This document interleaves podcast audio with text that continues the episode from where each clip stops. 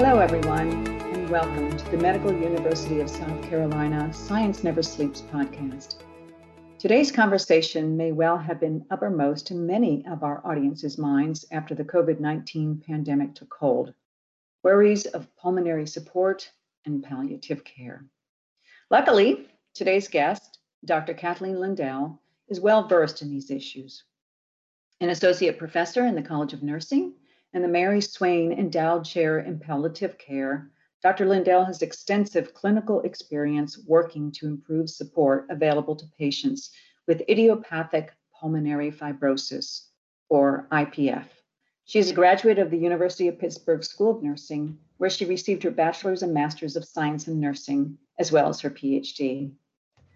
Dr. Lindell's passion for her patients and their caregivers has led to the development of a palliative care intervention entitled A Program of Support, which is symptom management, understanding the disease, pulmonary rehabilitation, palliative care, oxygen therapy, research participation, and transplantation. Welcome, Dr. Lindell. Thank you for this opportunity. Dr. Lindell, I'd like to start with an understanding of what idiopathic pulmonary fibrosis is. Can you explain that? Yes. So idiopathic pulmonary fibrosis is defined as unknown lung scarring. So there's no known cause and there's no known cure at this time. And what we know is that patients who receive this diagnosis, it tends to happen more so in males compared to females, but we are seeing an increase in other types of progressive pulmonary fibrosis in patients who get this diagnosis. And what we know is for those patients who are diagnosed with idiopathic pulmonary fibrosis, median survival is approximately 3.8 years. Wow. Now, what that means is that median, right in the middle of all people who have the disease. The disease course is unpredictable, and there's no way to predict how one person's disease course will be in comparison to someone else. There are some individuals that their disease will progress very rapidly, and they may be deceased in 1 year. And then there are some that will live 8 to 10 years. So the disease course really is unpredictable, and it causes a lot of challenges for both patients, their caregivers, and the healthcare professionals who see them. I can imagine. It sounds like the range is far-reaching with no known understanding of how the disease really occurs. Is that a fair statement? Yes. Okay. So no wonder you wanted to do something to make a difference for those suffering from this disease and for those indeed who care for them. And why did you expand your expertise to include palliative care, which I would understand to be end-of-life care, but perhaps not? And I asked that question because, as you noted, there's such a range between fatalities or mortality, I guess is what I should say, in that disease. Can you talk to us a little bit about that?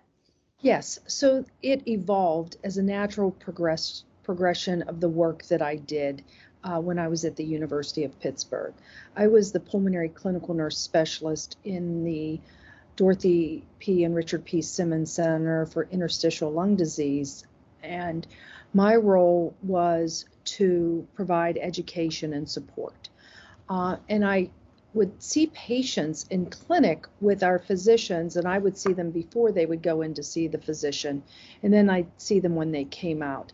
And I would think, wow, this is like not necessarily a good story. I wonder how the patient will respond when they come out. And often what I saw was that patients maybe had a blank stare on their face, and I realized they didn't understand or appreciate the impact of the disease.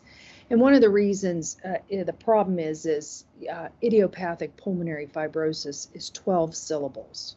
Mm-hmm. And so from a literacy standpoint, you could be the smartest person in the world, but if you don't understand medicine, it could be challenging to understand exactly what is idiopathic pulmonary fibrosis. So I started back to get my PhD in nursing at the University of Pittsburgh, and my research question was, what is the disease impact of IPF? And what we learned was that patients had a lot of anxiety and depression because they didn't know exactly what they had.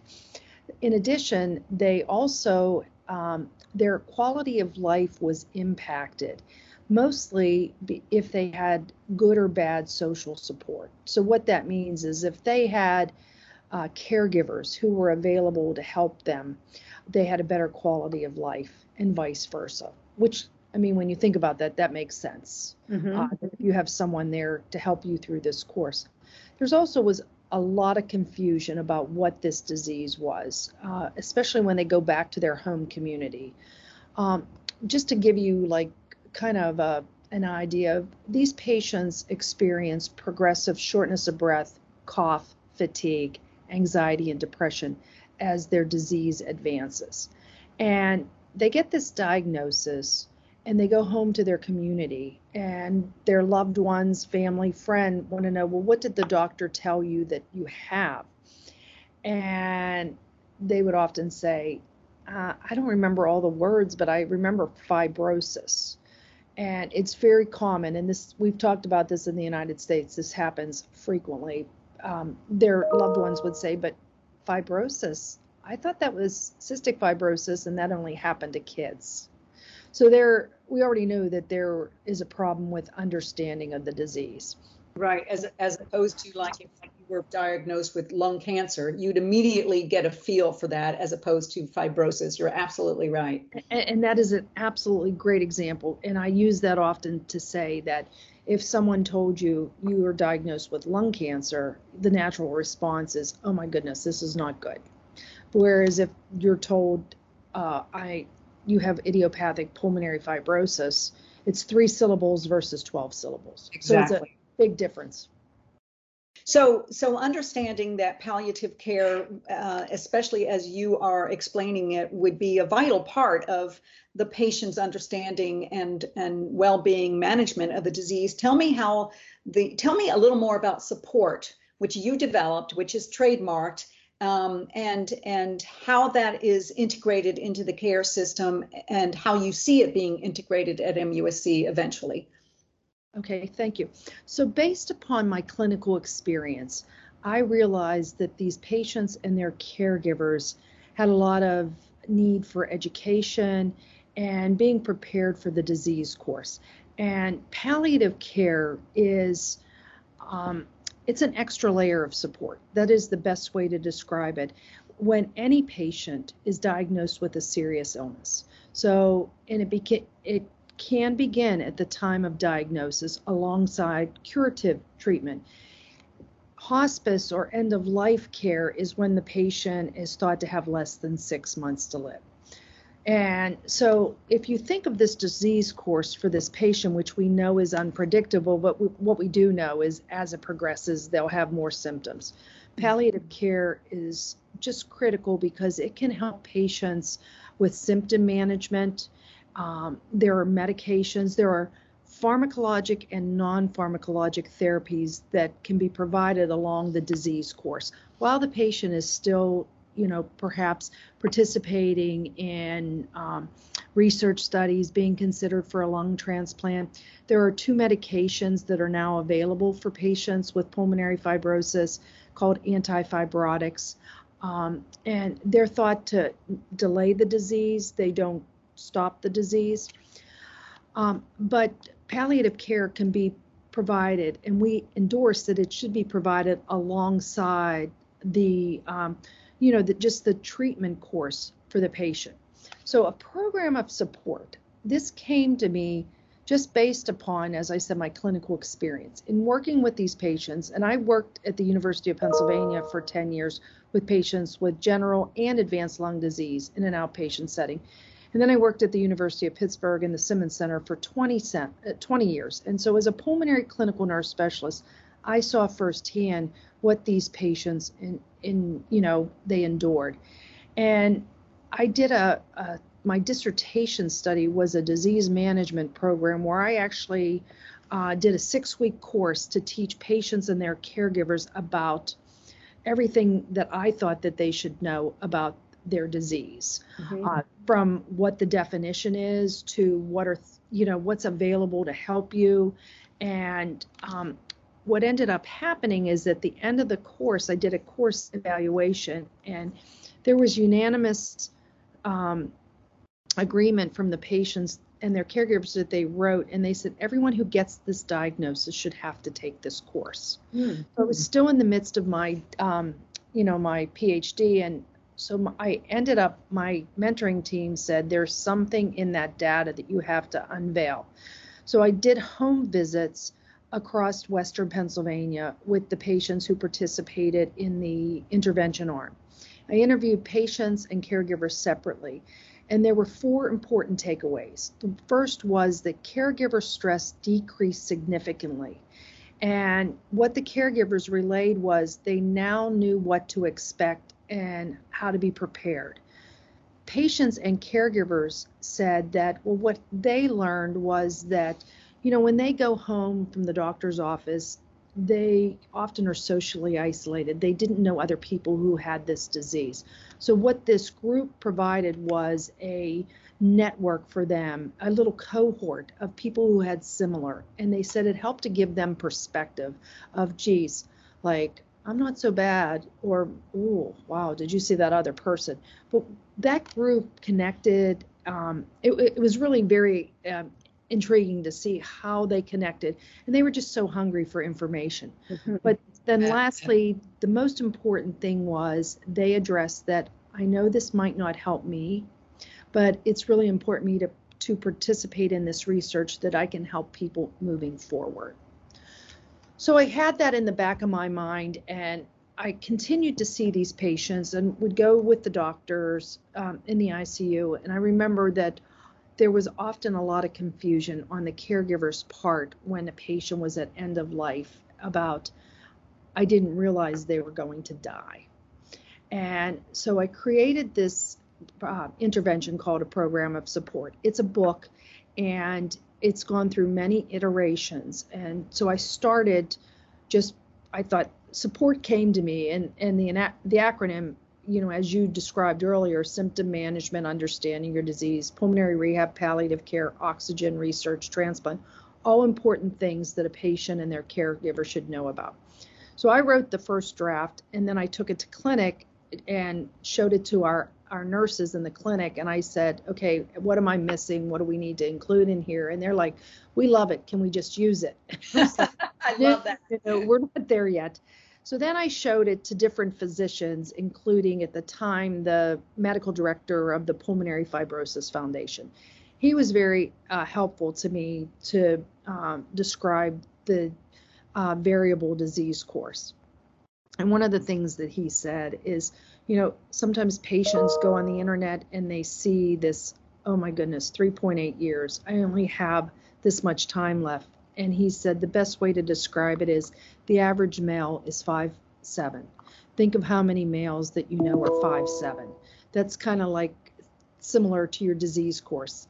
It could be different for everyone. So the important thing is to take really good care of yourself to achieve the best quality of life. So then we tested it in 2 patients, and they liked it. And then I got funding from the National Institute of Nursing Research to do a randomized control trial.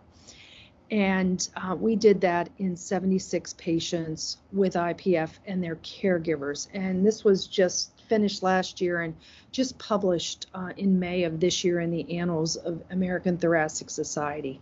Congratulations, that's incredible. Thank you.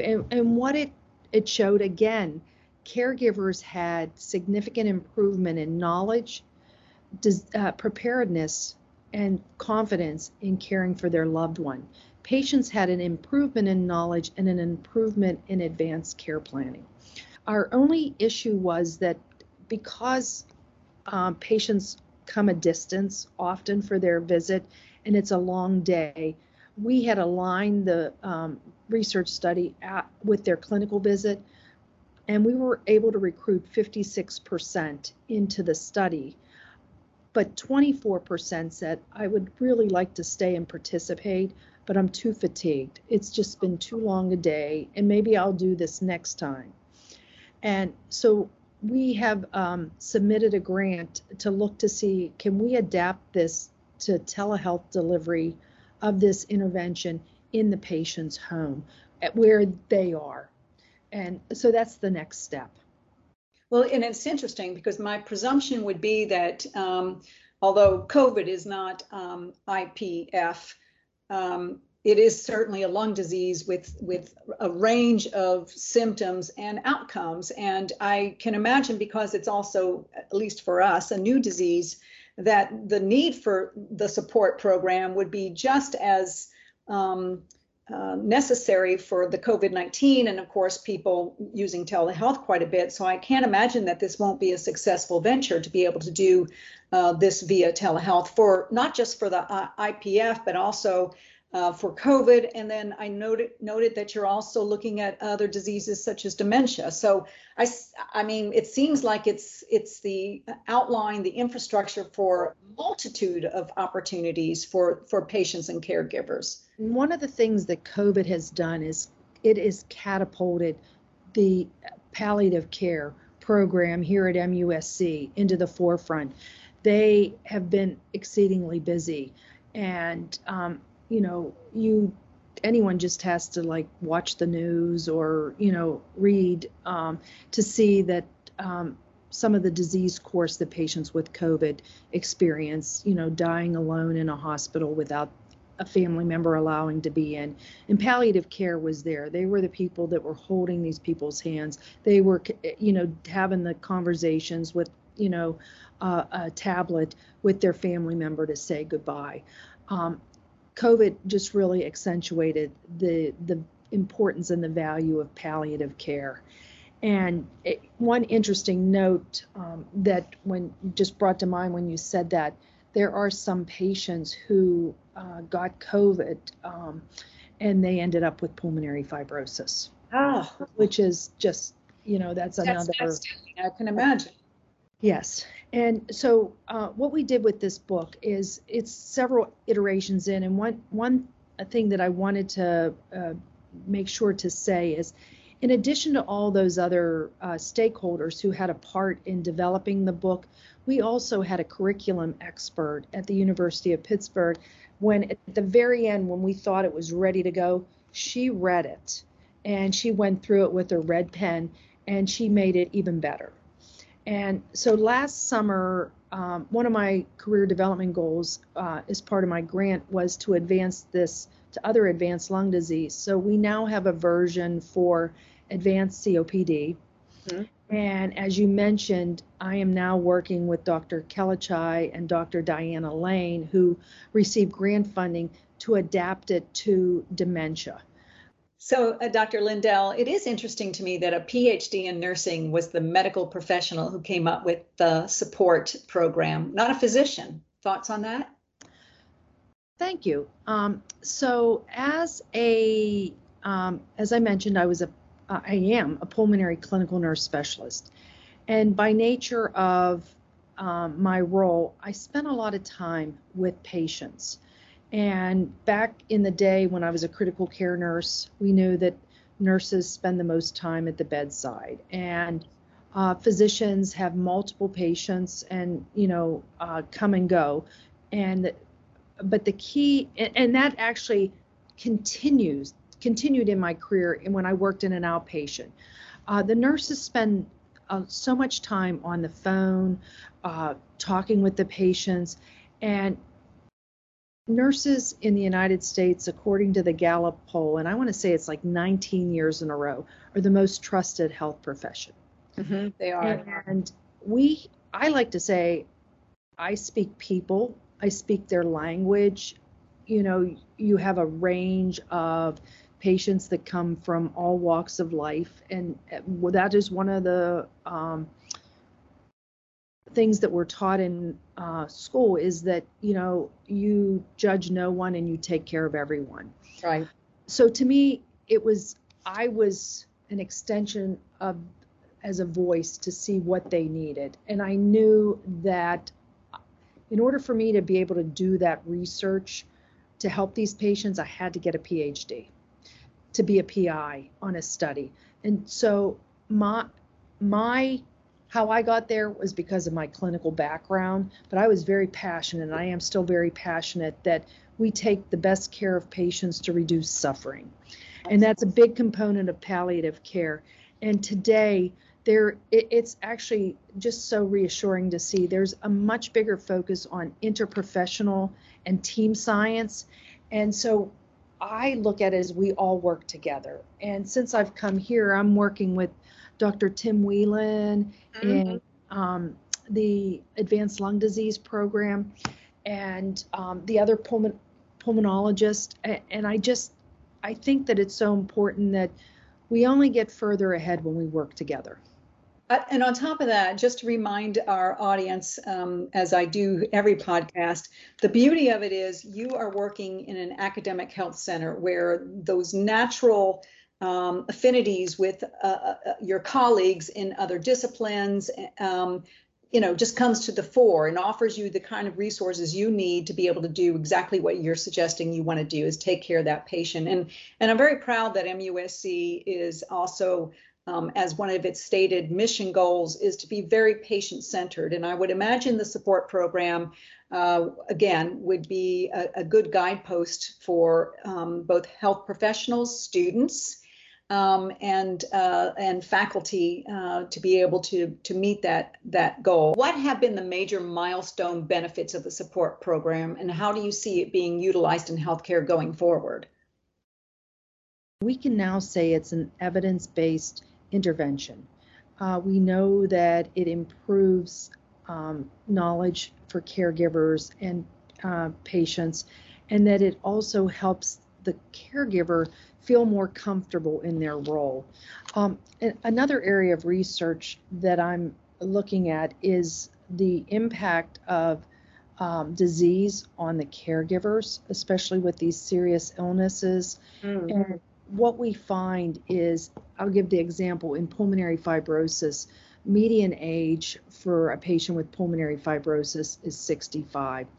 And most often, their spouse is a similar age. And so what we find happens is that the spouse may or may not, but more frequently has their own morbidities to deal with, comorbidities. And so in addition to taking care of themselves, they now have to take care of this patient who has pulmonary fibrosis. And as the disease advances, the patient's functional status, their ability to do things really decreases, but then they also go on increasing doses of supplemental oxygen.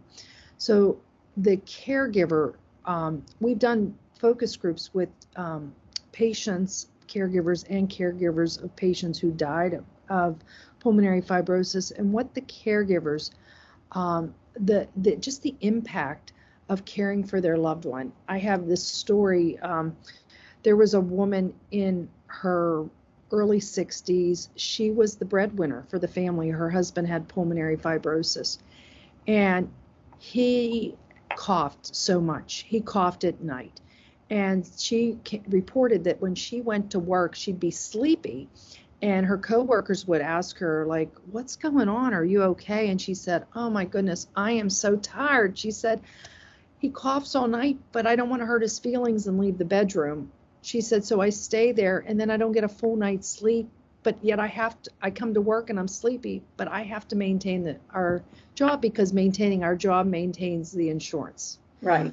So that's just one story of the impact on caregivers. There's so many unmet needs for caregivers that we're really looking at now to see what can we do to help our caregivers of our patients with this disease. Absolutely. And again, I think COVID has brought that to the fore of all the people that had to take care of, their loved ones in isolation. Yes.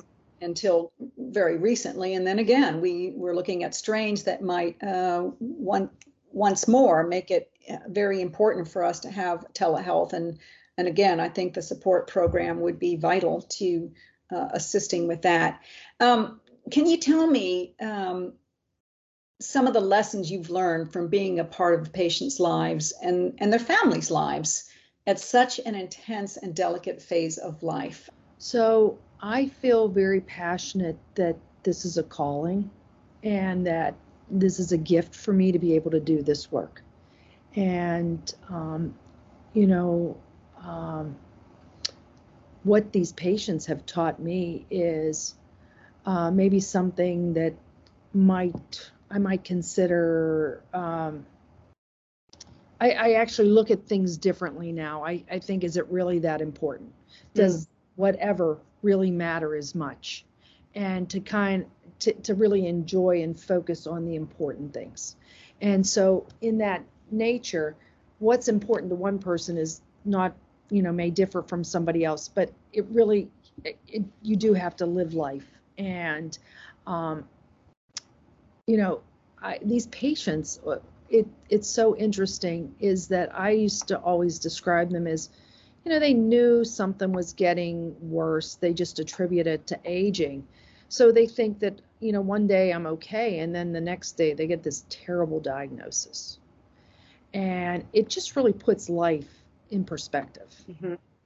So it's really important, like, do good things for others, take good care of yourself, do what wisely do what you want to do. Right.